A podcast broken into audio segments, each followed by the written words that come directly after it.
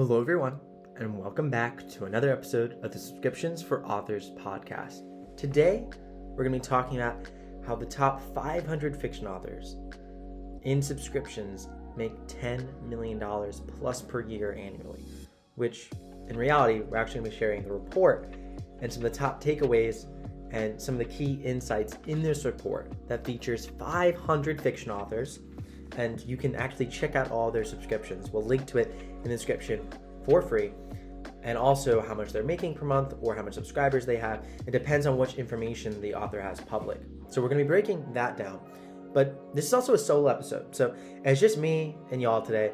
And I'm to do my best to one, not talk too fast, but two, after we go through this report, I want to share some insights that I've learned. One, around building a vertical business as a subscription author, maybe where this industry is going, because clearly we can see there's a lot of people doing this. So, what will this look like five or 10 years from now? And then I want to talk about something a little bit more personal.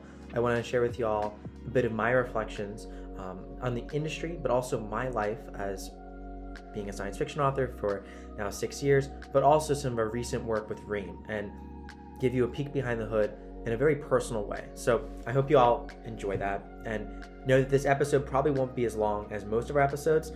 So hopefully we can pack in a lot of information into a short period of time.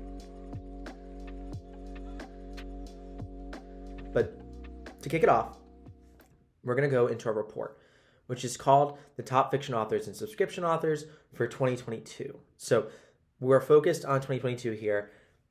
Maybe we'll come out with a report each year. That would be really fun. All these links I painstakingly found myself, but I had some help in terms of categorizing the actual data. And right now, up front, I'm just going to break down the data. And then we can start to talk about maybe what this means for us. So, one of the first big findings, and again, you can all check this out in the report and see it yourself.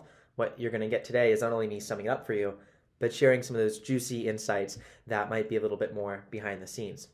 And one of the big things that we found in this is that there's over 206,000 paid subscribers. 206,000 that pay authors either monthly or annually in a subscription.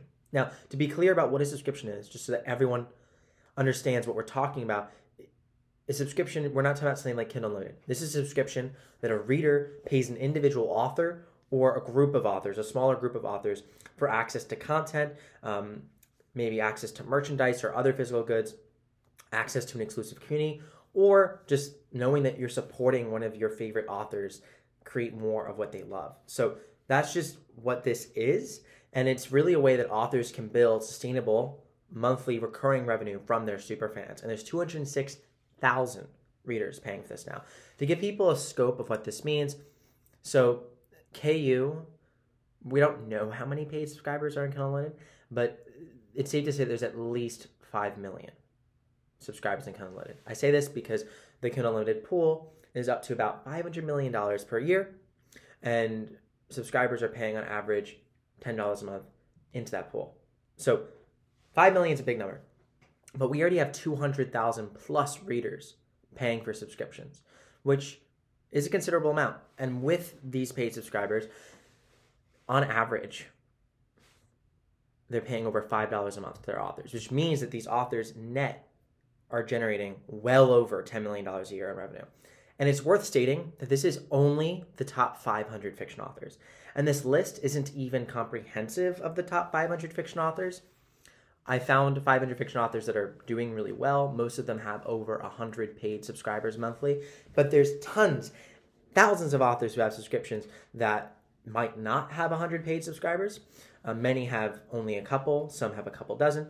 And there's also plenty of authors who are not indexed on this list because I literally don't know every author in the world and how their subscription's is doing. I just did my best to find 500 that are doing, I think, really well. So, what this means is that the subscription market is at least these numbers, right? It's at least 200,000 plus paying users, at least 10 million plus in revenue a year, which means that it's already a pretty significant market. And what I want to do now is break down how this market works, meaning who is succeeding in this market. And I first want to talk about the average subscribers that authors have, right? Because there's a big difference between having 100 readers paying you a month and 1,000 readers paying you a month. You know, some authors have 100 readers paying them close to $100 a month. We actually had an author in our podcast who had their average reader was paying her around $80 a month. So 100 readers paying $80 a month works out pretty nice. Most authors don't have that as their average reader paying them $80 a month. Most authors have their average reader paying them a bit less than that. It's hard to actually tell the average. I don't have that data because most authors don't make their income number public. They make their subscriber number public. So it's hard to actually tell what the average is. And this is something that over time I'd love to to get more data on. So stay tuned. Stay tuned. But when it comes to authors the 100 paid subscribers, we can assume that they're maybe making anywhere from a couple hundred dollars to a couple thousand dollars a month, which is a, a, wide range, but they're probably not at the point of being able to make a living off of subscriptions. That doesn't mean that it isn't excellent. We've talked to plenty of authors who have 100 subscribers, make over a $1,000 a month in subscription revenue.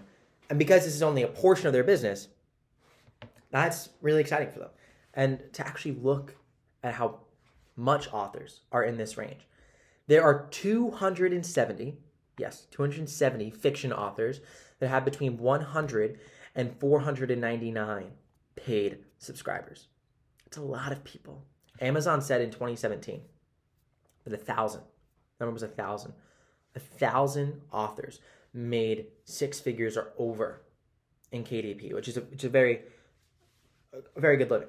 Now, Uh, I said 2017, I hope. 2017, Amazon said there was a thousand authors who made over 100K and it.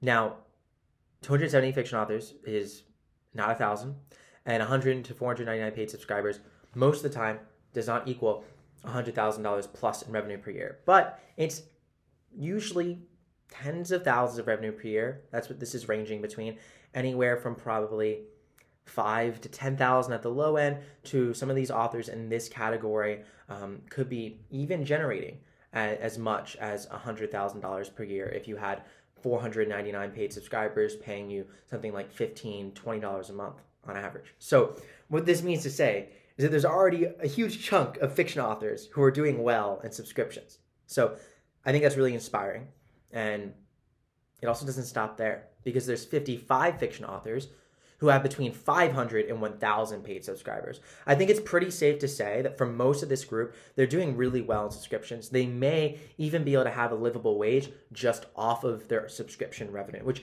it's worthwhile saying that subscription revenue for these authors, for some, it makes up the bulk of their business, for some, it makes up a smaller portion of their business.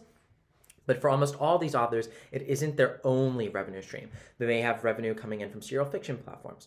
They may be selling directly a la carte book sales, so it's not just subscriptions. They may be selling on retailers. So what this is to say is that this is just one revenue stream for these authors, but clearly for the 55 fiction authors who have between 500 and 1,000 paid subscribers, it's a very significant revenue stream. And I think that's really exciting. And to get up another level, talking about authors have over a thousand paid subscribers. So in total, we found 46 fiction authors with over a thousand paid subscribers. So that's a lot. They're doing really well. These are the people who are likely making a full time living or able to have a livable wage off of subscriptions. Um, that's not always the case. You know, a thousand people paying you five dollars a month um, could look more like fifty ish thousand dollars as your take home after platform fees and payment processing, um, which is wonderful. But depending on where you live in the world, depending on your circumstances, uh, that definitely might not be enough to feed your family. But for authors who have 5,000 paid subscribers, certainly is. And also for authors who have different tiers, their net paid subscriber, even if they have a $5 tier, their average reader may be paying them a lot more than $5 a month. So again, I don't have exact metrics on the average monthly payment for each individual author in these segments that we looked at. But but but the big big takeaway here is that there's 46 authors with over a thousand paid subscribers, 46 fiction authors that are paying them either monthly or annually, which is just tremendous. And the big thing to break down in here is that 32 fiction authors have between 1,000 and 2,499 paid subscribers, and 14 fiction authors have over 2,500 paid subscribers. 14. So that's kind of that split. within the thousand plus range. Um, what we can maybe call our platinum, diamond authors who are absolutely crushing it in subscriptions. Now, what does this mean for you? Because we need to talk a little bit more about who are these authors, right? Who are these people? Because not just everyone is succeeding in subscriptions, but that doesn't mean you can't. But we should figure out who is so that we can help you. So, what I chose to look at was what authors were putting in their is creating section. This is a common feature among subscription platforms because most subscription platforms at the moment aren't tailored for authors. Of course, y'all might know we're building Ream, which is the fiction platform, or sorry, the subscription platform by fiction authors for fiction authors, and it's launching the public on May 7th. But that's that's a thing. But most platforms will have like an is creating section. Ream does too. So authors don't have to share explicitly their genre here, but can share a little bit about their books, a little bit about their brand. So I was searching for hmm, what are like common words that probably identify an author as being a part of a particular genre or subgenre, and then indexing these authors based on that to then figure out how many of these top 500 fiction authors fit into specific genres. Here's what we found. So there's 69 mentions of the word romance. I I know. Just was that number. Then there's 30 mentions of the word science fiction. There's 82 mentions of the word fantasy. That's really interesting to me. You see that there's more people who mentioned romance, or, or sorry, fantasy than romance. But the big thing I want to take away from here is that one, a lot of these fantasy stories are still grounded in romance and and definitely would cater to a romance reader. And also, there's other words that pop up. There's 16 mentions of the word um, serial, and there's 32 mentions of the word erotic, seven mentions of the word steamy, and 13 mentions of the word love. Some of the times when a, an author uses the word steamy, it comes next to the word romance. So this isn't a perfect analysis, but it, it's pretty close. And it's pretty close to giving you an idea of what the fiction market looks like in subscriptions. Um, in addition, there's 28 mentions of the word web novel, 29 mentions of the word lit RPG, and six mentions of thriller, three mentions of mystery. There's a lot of interesting takeaways here. I think one is that clearly the three front runner subgenres in fiction are romance, fantasy, science fiction, and then of course I should have said four because of course lit RPG. Those are the four genres that seem to perform best in subscriptions. Now, of course, you could have looked at that and seen that. So I'm going to tell you today a bit deeper than I even go into in the report. I'm going to share a bit beneath the surface. So, when thinking about these genres, one thing I'll just say from observing the report myself and kind of like low key creating it, when I was looking at all these authors, romance was definitely the one that stuck out. A lot of these authors were certainly romance based, um, and a lot of them were steamy romance, and um, maybe we're creating content that's not safe for work, um, which we love, and it's just something to note, right? That that that's a lot of the authors that are doing well in this. That's that's a big a big portion of it. I don't want to give an exact percentage because um, we didn't calculate that in this report. I did as much as I could as a single human being um, that had some help from um, some wonderful people in the CUNY and also some contractors, but we didn't have an army collect this report. But that was definitely the biggest genre. Um, fantasy was also very big. Fantasy and science fiction, there was lots of fantasy and science fiction authors, which I think is evident from mentioning that there's 30 mentions the word science fiction, 82 mentions of the word fantasy. There also was a lot of RPG authors, right? There was a lot, and they're doing really well. The lit RPG authors, like a lot of them, were very high earners. And then, of course, a lot of these people who did well in subscriptions are coming from the world of serial fiction, but not all, not all, but a lot are. Um, a plurality come from the world of serial fiction, uh, meaning they're posting serialized content on mobile reading apps, typically places maybe like Wattpad, Radish, um, Royal Road, those are just examples of some platforms. And we actually have a guide on serial fiction platforms for authors that you can check out. I'll, I'll link down to in the comments. And when we look at all this, I think there's some interesting findings. So, one, what is missing? What is missing from what I just said? Mystery was one of those genres that was missing. Thriller was one of those genres that was missing. And that might make a lot of mystery and thriller authors think, oh, is there not a place for me in subscriptions? Should I not start a subscription?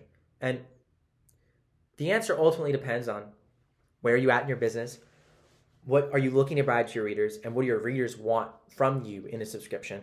Which a lot of that is less about you figuring out magically, but actually talking to your readers, seeing their feedback, and going, hmm, what is working?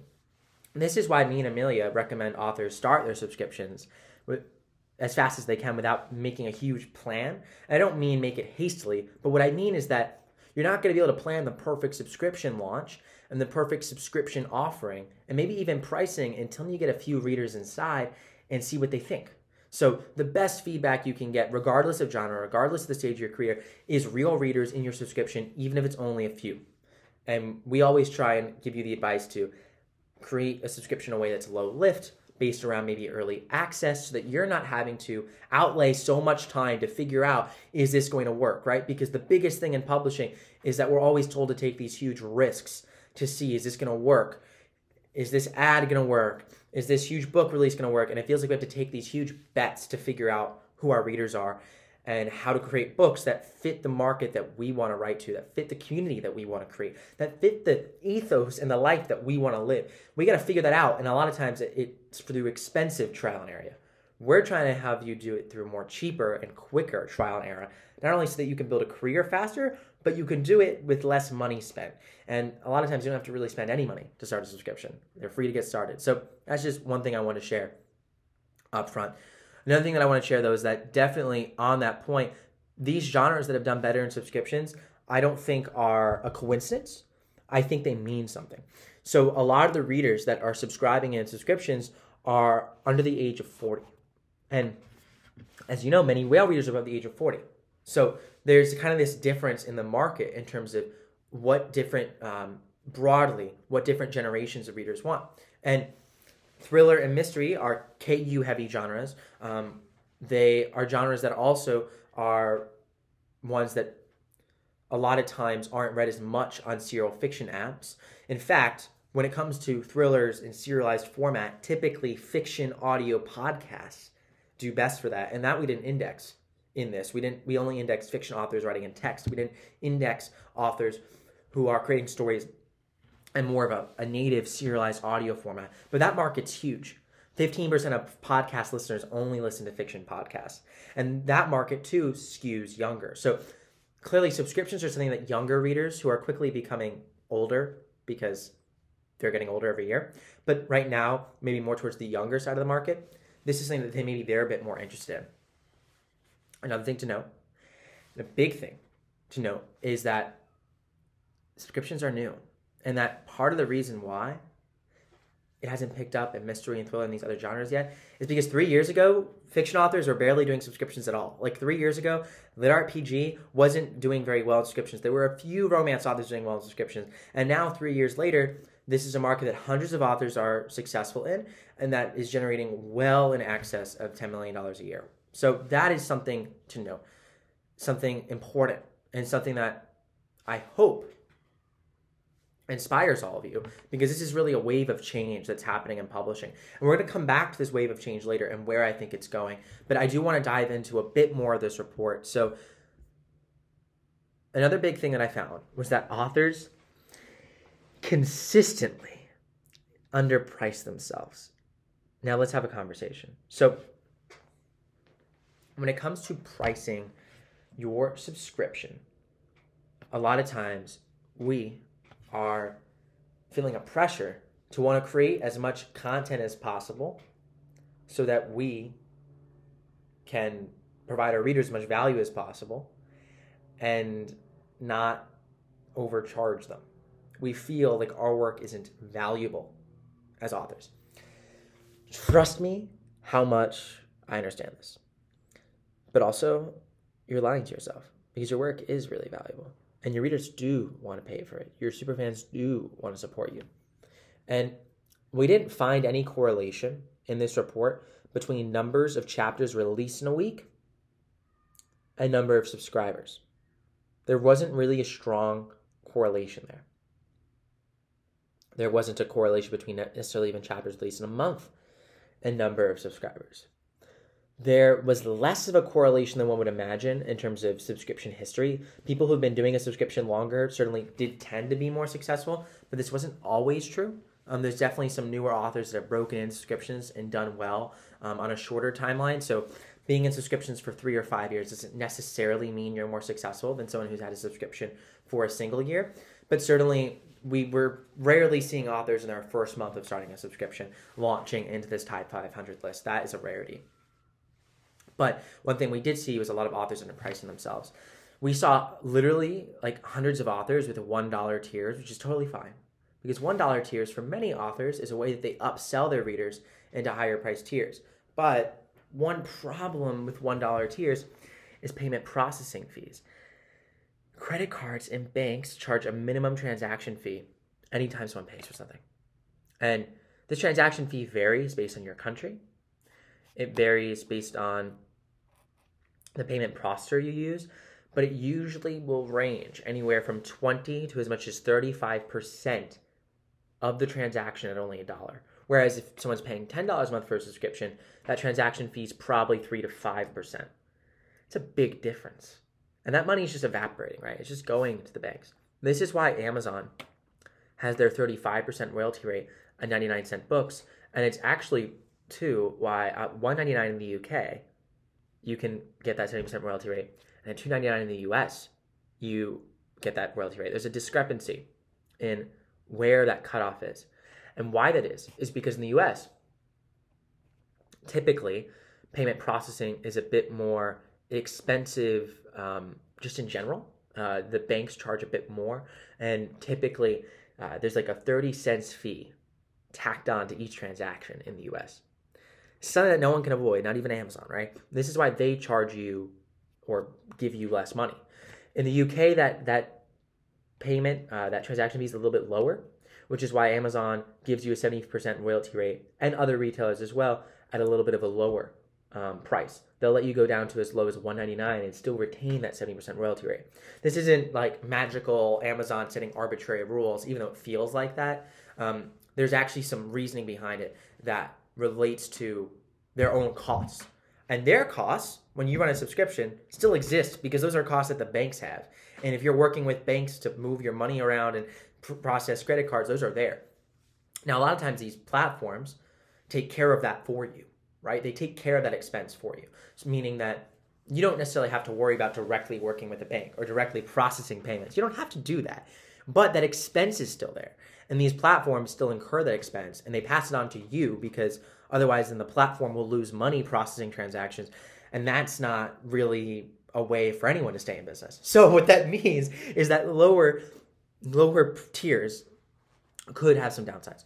Now there is some upsides to it, but consistently I see authors really pricing themselves low.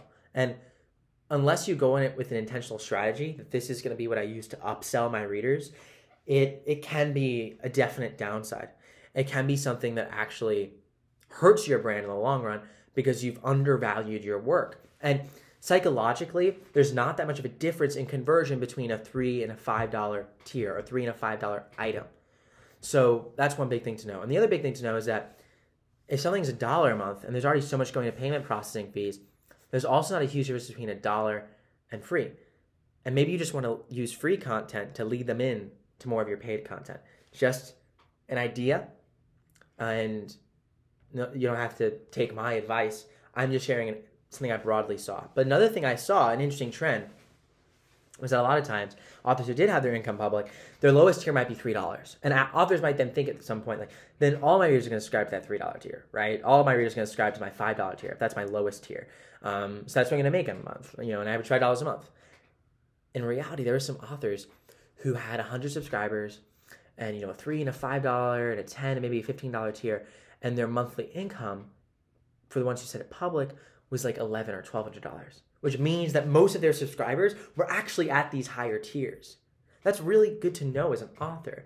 And it's good then to study and see what are authors offering in their higher tiers? What are authors and maybe similar subgenres to me offering to get their readers to pay them that much a month? Because that sounds nice, doesn't it? That's where this report comes in.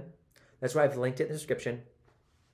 And this report takes you through in great detail all of these authors. You can literally look at all their subscription links, search by genre. Um, there's 500 authors in there. I do not recommend going through all 500 authors. So I recommend approaching it is searching based on keywords that you are interested in, whether it's science fiction, romance, fantasy, RPG. Pick, insert your adjective. You can control F, search through the spreadsheet, find an author who displays a similar characteristic to what you're looking for, and then dive in. Go look at their subscription and get some inspiration because this is public information that we're sharing. Um, these are public subscription pages, and we'd love for you to see it.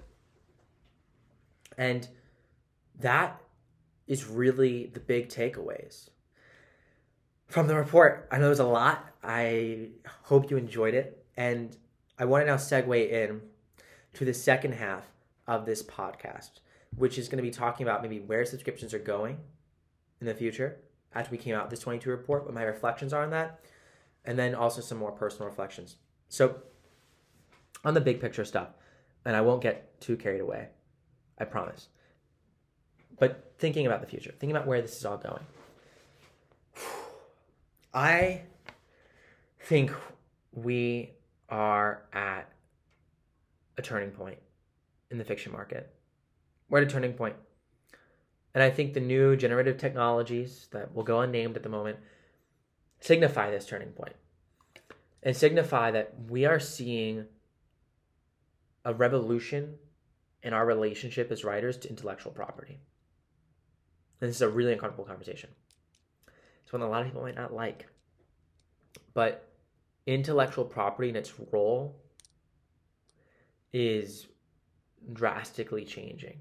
And the value of that asset in and of itself has always been questionable. Like if your IP, no one's reading your IP, that it, then it's not valuable. It sounds sad, but like it's not really not that as valuable as you'd think. Like the backlist is valuable if the backlist is selling the backlist isn't valuable if the backlist isn't selling. You can get the backlist to sell, so those are assets that readers want to read through. But as there's more and more content flooded and flooded the market, you know, what is the average backlist worth? I mean, there there is a sort of supply and demand here that's happening. And that can be scary, but I think we have the greatest opportunity ever ahead of us as storytellers.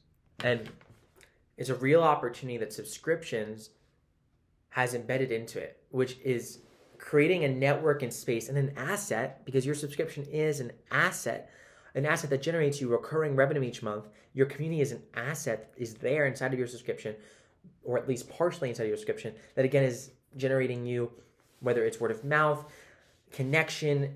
It's important. That is another asset that sits alongside IP. And I think we're now entering an age where IP might be playing a less important role in the ecosystem, but it's still pivotal, right? So your IP is really important. Your stories are what bring this all together. But as authors, we're going to be able to create other assets that can also generate additional value for us from our stories and ultimately from our intellectual property, from the from the worlds that we've created.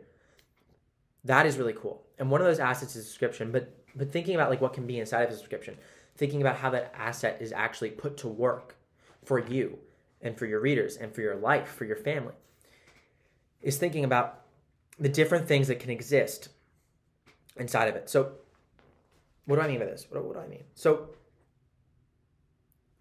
we now live in a world that we call the creator economy, where software makes it easy for anyone to create almost anything. And what this does for you as an author, the world of the creator economy, makes it so that you no longer have to just sell books. And you'll be going, yeah, Michael, I knew that. There's audiobooks. I'm already selling ebooks. And there is foreign translations too. Yes, but no, not really. Because what I'm talking about is selling and creating more value for fans who already love your work, no matter how they've experienced. So yes, readers read in different formats. Your your IP can reach people in different formats, different places of their life. You can serialize a story. You can put it in indie bookstores. You it's challenging, but you can still try. You can put it in to audiobooks format. You can put an ebook format on retailers and meet readers where they like to buy. Or you can sell all of it direct on your own website and cater to multiple formats for readers. That's great, but what happens after someone's read your book? The natural inclination is to think, okay, I'll publish another book. Which, which yeah, yes, yes, you can publish another book, and you should publish another book. You should. Writing is what we all love. It's what I love, and that's why we got into this. But we've been told in this industry that there's really only a few ways to make a living. You either write an unbelievable amount of books, or you sell an unbelievable amount of books. And there's becoming another way. Not saying that those ways don't exist, they do. Both of those ways exist. But not everyone's going to be a bestseller. Not everyone can or will write 10 books a month, or sorry, 10 books a year for a decade. But there is another path that relies instead on trust and how you can leverage that trust to build other assets for you, your business, and ultimately assets that create additional value for your readers. What do I mean by this? Okay, so let's think about every product that ever existed in the world. What if I told you that outside of like really, really high tech products or things like a car, I don't think you're gonna be able to create a car tomorrow. You can almost create anything yourself on the internet right now. Right now. T shirt, candle, even uh, consumer packaged goods to a certain extent, like food, socks, um, a thing for your dog to wear. I don't know what they call doggy clothes. That, that sounds cute. My dog would like that. You know what I mean? You could literally create anything. And you can do this online, print on demand very easily. And we live in a world in which fast fashion has taken over, right? Uh, Zara, I'm forgetting the company that comes out of China that like has two week turnover times someone's gonna like correct me in the comments, and I love you for correcting me because you're right. Whatever company I'm forgetting, you know it because you're smarter than me. But regardless of that, in a world of fast fashion, in a world of five to ten second content, people are actually searching for these things to try and find belonging. So people who are looking at TikTok oftentimes are actually looking at TikTok trying to find other things that they will connect with elsewhere. It's like the massive discovery platform. Like TikTok's like the mall of the internet. And you go to TikTok to walk through the center of the mall. Oop, found cool long form YouTube video. Ooh, found cool song. Ooh, found cool book. I mean, this is happening, right? People want the long form. People want the things that they can get immersed in in an ephemeral short form world. And when they get immersed in something, and the book is the ultimate. If you get someone to read your story for 10 hours, you just accomplished the hardest thing ever. I have a lot of friends who are YouTubers or TikTokers, and they struggle to get people to consume their things for a couple minutes. And no, nothing wrong with that. It is challenging. But you got someone to read your book for hours and stay with you. You've created an unbelievable amount of trust. You've created an unbelievable amount of connection in your audience. And the big secret here is how these creators are already monetizing it and how you as an author already are a creator and can start to monetize this trust. And it looks on these pillars. One is membership. Membership can include access to all of the other assets that we've talked about, but membership really is a place that gives your super fans extra access to your work, extra benefits, and a VIP experience. It's almost like a creator's version of having a concert, right? That VIP digital concert like experience. And some of this can be tied to other physical goods that you choose to sell, which let's get into that now. Let's get into selling physical goods, building physical assets as authors. This is where merchandise comes in. There are multiple creators who have built merch lines that generate them tens of millions of dollars in revenue. There are even some authors right now. Um, Jason Anspach and Nick Cole have a really great merch line that generate more revenue in merch than they do from actual book sales from their readers, right? That's who's buying it. Because if we just like do some simple napkin math, you might make $2 off a book, but if a reader goes and buys $60 of your merch, and your margin is like 60%, you've now made like 30 to $35 from that reader who bought your merch. Which means that if you get like, I don't know, 5% of your readers who've paid for one of your books to buy some of your merch, that's pretty good. That's pretty good. It's going to look really good for you, right? So so that's like part of how this is. And these merch are repeat purchases because people will come back and they'll buy the new sock that you come out, the new shirt, the new hoodie. And you don't have to price these things unbelievably cheap in the sense that the goal isn't to rip off your readers, obviously, but the goal is to price it in a way in which you can have good margin. And I recommend authors to have around 60%. If they can even get up to 70%, that's great margin on clothing. That's really good. That means if you print a shirt for $10, you'll sell it for something like $30 plus shipping, which means that you'll then clear $20 and have roughly there a 67% margin. I'm sorry for getting to math. I know we're talking about like business stuff, but this is important because we're all building businesses here if you want to make a living doing this. And now we have more tools and opportunity than ever to create businesses as authors, and I'm getting fired up. Oh, we have to slow down, slow down, slow down. Okay, so there's that, right? So we can get into physical merchandise. There's also other digital content that authors can sell. And typically nonfiction authors have utilized this asset the most, right? They've utilized this asset the most with course sales. And online course sales is a huge, massive industry, right? But your subscription can also be largely digital, right? Almost like a digital concert for your readers. They get early access, they get to be part of your community, they get this VIP experience, and you might not have physical goods tied to some or all of your tiers, or maybe even any. And that's perfectly fine. Other things that readers are curious for special signed editions of your books. They want special editions. They want art prints. They want things that they can hang up in their room. Like anything you see, like the back of the phone case here, like anything that a reader could potentially like use is an opportunity for you to create something for them. And the best thing is that you don't have to then sit here and go like, Michael, Michael, do I have to create like 50 designs? To create like 50 designs. You telling me like make 50 different products tomorrow? I'm gonna like quit writing for the next three months just to build all these products. No. No, no, no, no, no. As your readers start to come in, as they start to be happy, ask them, would you be interested in a t-shirt? Want to help pick out the t-shirt design. That's how you can beautifully work with your authors and uh, your readers in your subscription. You can be like, hey, I'm thinking about launching this new thing. Would you be curious about this? I've done this before as a creator. I was a YouTuber for a period of time. I've done books, um, published 12 sci-fi novels, did YouTube for a bit. And I like in the YouTube video hinted that I was thinking about coming out with merch. And literally 10 people responded in the comments asking about that merch. That blew my mind. That that blew my mind. So that's one thing to think about. Another thing, another thing to consider on top of something like merchandise, top of something like digital sales, top selling link subscriptions, which we've already talked about. Other pillars of a creator businesses are partnering with other brands because ultimately what this whole creator economy is about is utilizing the trust people have in your stories to merge your fictional world with the real world so that more and more of the things they have in their life become closer to the stories they love. They already find identity in your stories. They already find belonging. And they want to make more of their real world like the world in your fictional world which is why buying physical things, putting up the walls, great things.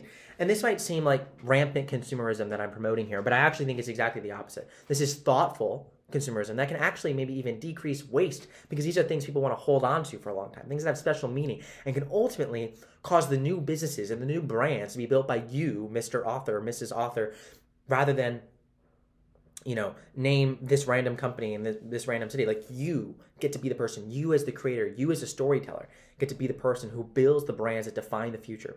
And this is why I like to say storytellers for the world, right? Because how has the world changed, right? What does this internet thing really mean? Back in the day, back in the day, long back in the day, before we had books, we still told stories. And we told stories in small groups of people to bring us together. Those stories animated our world. They helped us create our world, create countries, create civilizations. And now we live in a world in which place is decoupled from our ability to connect with stories. This already has happened with the printing press, already happened. But in the internet, that is taken to an unbelievable extreme. And these same tools on the internet give us the opportunity to actually merge our places together, either by joining a digital community or by literally shipping out goods to people. If you don't think this is a big opportunity, this is going to multiply exponentially the income that authors make, the net income that goes to authors, the net revenue that our businesses generate, because we're turning ourselves from publishing companies into mini Disneys. And that transformation it's going to change this industry a lot. It's going to rock this industry in many ways, but it's going to enable authors to build unbelievable businesses. And I want you to be one of those authors who has that opportunity. And no matter what your publishing model is, when you create connections with fans and create trust with them, you can utilize this. And that's where the last thing comes in. And this secretly is the thing the creators up to this point have made most of their money in. And I'm more bullish, more excited in the future about creators creating their own brands. Like if you have a makeup line in your book, why don't you create a makeup line or work with someone to create a makeup line? But all this stuff's hard. A creator running their own business, like operationally, printing, all that stuff, can be a lot of time that takes away from the thing you might love most, which is creating. So then you might be thinking like, ah, oh, well, I'm I'm done. Thanks for telling me this, but I'm going back to, to just creating. I'm not going to try and create more things around him. I'm just going to focus on the stories. You should mainly focus on the stories. You should mainly do that, but there's also an ability to partner with other authors, but also with existing brands. YouTubers make a ton of revenue from advertising in their stories, integrating brands into their worlds. And with now, literally like 40 to 50% of readers, even who read in KU, reading on a phone or a tablet that isn't that is not a Kindle device. Kindle's device sales peaked in 2012, not even like five years ago. Kindle device sales peaked over a decade ago now. We're living in a new world where people can just go in a book and click on a link and buy something. And once again, if it's connected to your world, it also supports you because you have a partnership with that brand. It can be incredibly, incredibly valuable. You know, if you have someone who's buying, you know, $50 worth of goods from a brand because you recommended it to them, uh, that brand may pay you $10, $20 per, per customer, per reader you get them. And even if only 1% of your readers who read your book convert to that brand, that can be a meaningful revenue stream as an author. I'm not suggesting books are littered with ads. Um, I don't think these should just be random uh, in the book. Here we go. But this is something you could even do with your newsletter, right? If you have a newsletter, you could work with the brand to develop a short story that's an extension of your world that first of all makes your readers happy they love it it's great content but then also brings them closer to your character maybe one of your main characters has a specific chip that they like a specific um, app that they love like a mobile gaming app they might play because like anything right anything in the real world that's a real company and you can work with them now this seems like futuristic but this is going to quickly happen in the author industry mark my words mark my words in the next couple years we're already seeing brands realize that TikTok isn't always the best place for their money, and that going in advertising in communities, inside of communities, can be really, really valuable. And that, you know, Instagram creators with less followers can drive more value than, you know, a TikTok creator who has a lot more.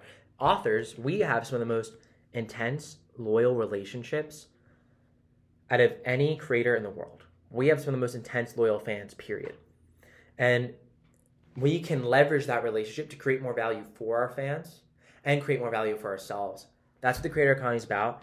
It's going to take this industry by storm, and subscriptions are really like going to be the foundation of that for many, many authors. So if you're wondering where this economy, where this market goes in the future, I think subscriptions become a bigger and bigger piece of publishing.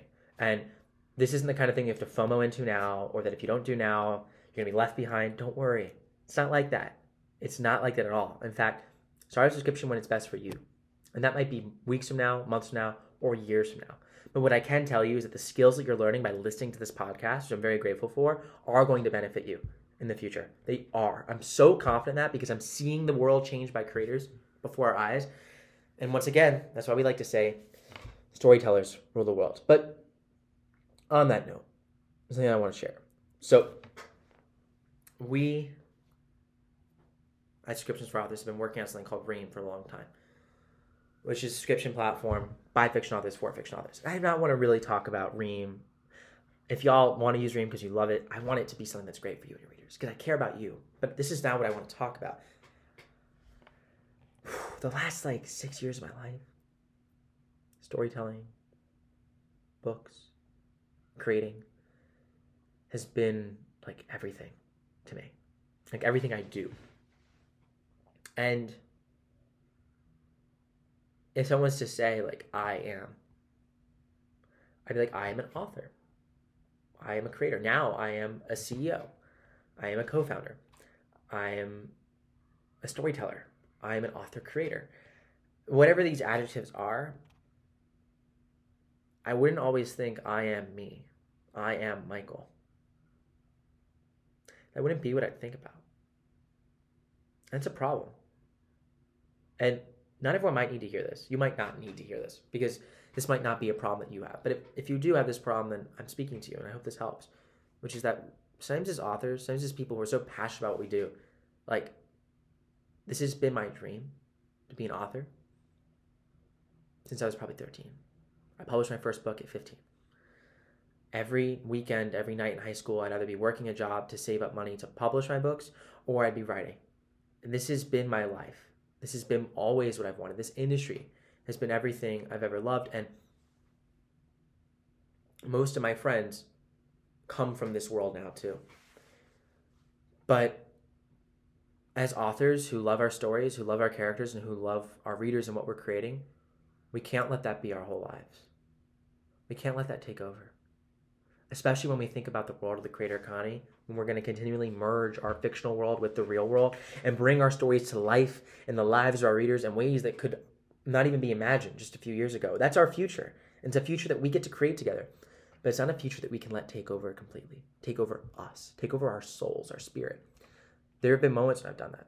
And there have been moments, specifically with Ream, where I felt this unbelievable responsibility to just make this the place of all of our dreams as storytellers and felt the responsibility to serve as best as possible in every moment, every single person here, and also felt the responsibility to see where this could be at five or 10 years from now and realize that, realize that vision, the, the almost like cognitive dissonance between what will be and what is, and seeing that and not being satisfied and wanting more for all of you, wanting more for me because I want this to be a great world for me to have a career as an author.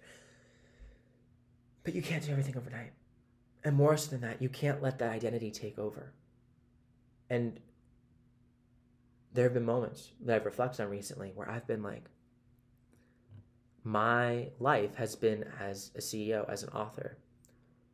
And it's important to also discover ourselves outside of this, also to ground ourselves outside of this. It's something that I'm working on. It's something that I think we're all working on in our own ways. I just wanted to share that. I just want to be open about that because a lot of times we talk about just business stuff in this podcast and it's important. Um, and I want to be more personal on this podcast. I want to share more of me and what I'm going through behind the scenes as we try and create something that can hopefully help a lot of y'all realize your dreams as authors. That's obviously my goal. I've it's weird for me. I've never actually like realized my dreams as an author in the way I expected. I've made a full time living as a creator, but through live streams, live streams that happened because my readers read my book on a specific app, like weird stuff where like it's all gone in a circle. If anything, it's all been leading to this creator economy. This idea that selling books might not be the end game, but creating stories through the power of the written word that get people excited and you can build other things around and other revenue streams might just be the future. I mean, those are how my dreams have have been realized. And it's ever the dream that I would have imagined having at 15. And to be frank, it's a dream that is something that is challenging, right? Just to do that one thing. So there's this new way of being an author that, you know, I, I've been able to realize in different ways throughout my career. But at the same time, that can't just be it, right? And I know how intoxicating it is to listen to this podcast and to to to hear the opportunity and to think all the wide openness you have as an author. Feel that dream, that passion. Know that I am someone who just wants to help you. That me and Amelia just want to help you, and the community we've created is here to help you in the Facebook group and everything that we do. And the price of admission is your passion and your willingness to commit to it. But at the same time, there has to be a line because we can't let the passion take over us completely. We have to moderate it, we have to be grounded and balanced. And I know how too easy it is with all the passion that we have as authors for what we do to let that take over. So prioritize your family, prioritize your children if you have them, prioritize your friends, prioritize your well being before your readers, prioritize your well being before your stories. Because the last thing I want to see from anyone is have their dreams come true, but they be miserable because that one dream, well, eventually you wake up and you realize life's about more than just a dream.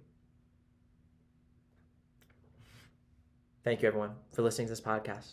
I hope everyone has an amazing rest of their day We'll be back soon.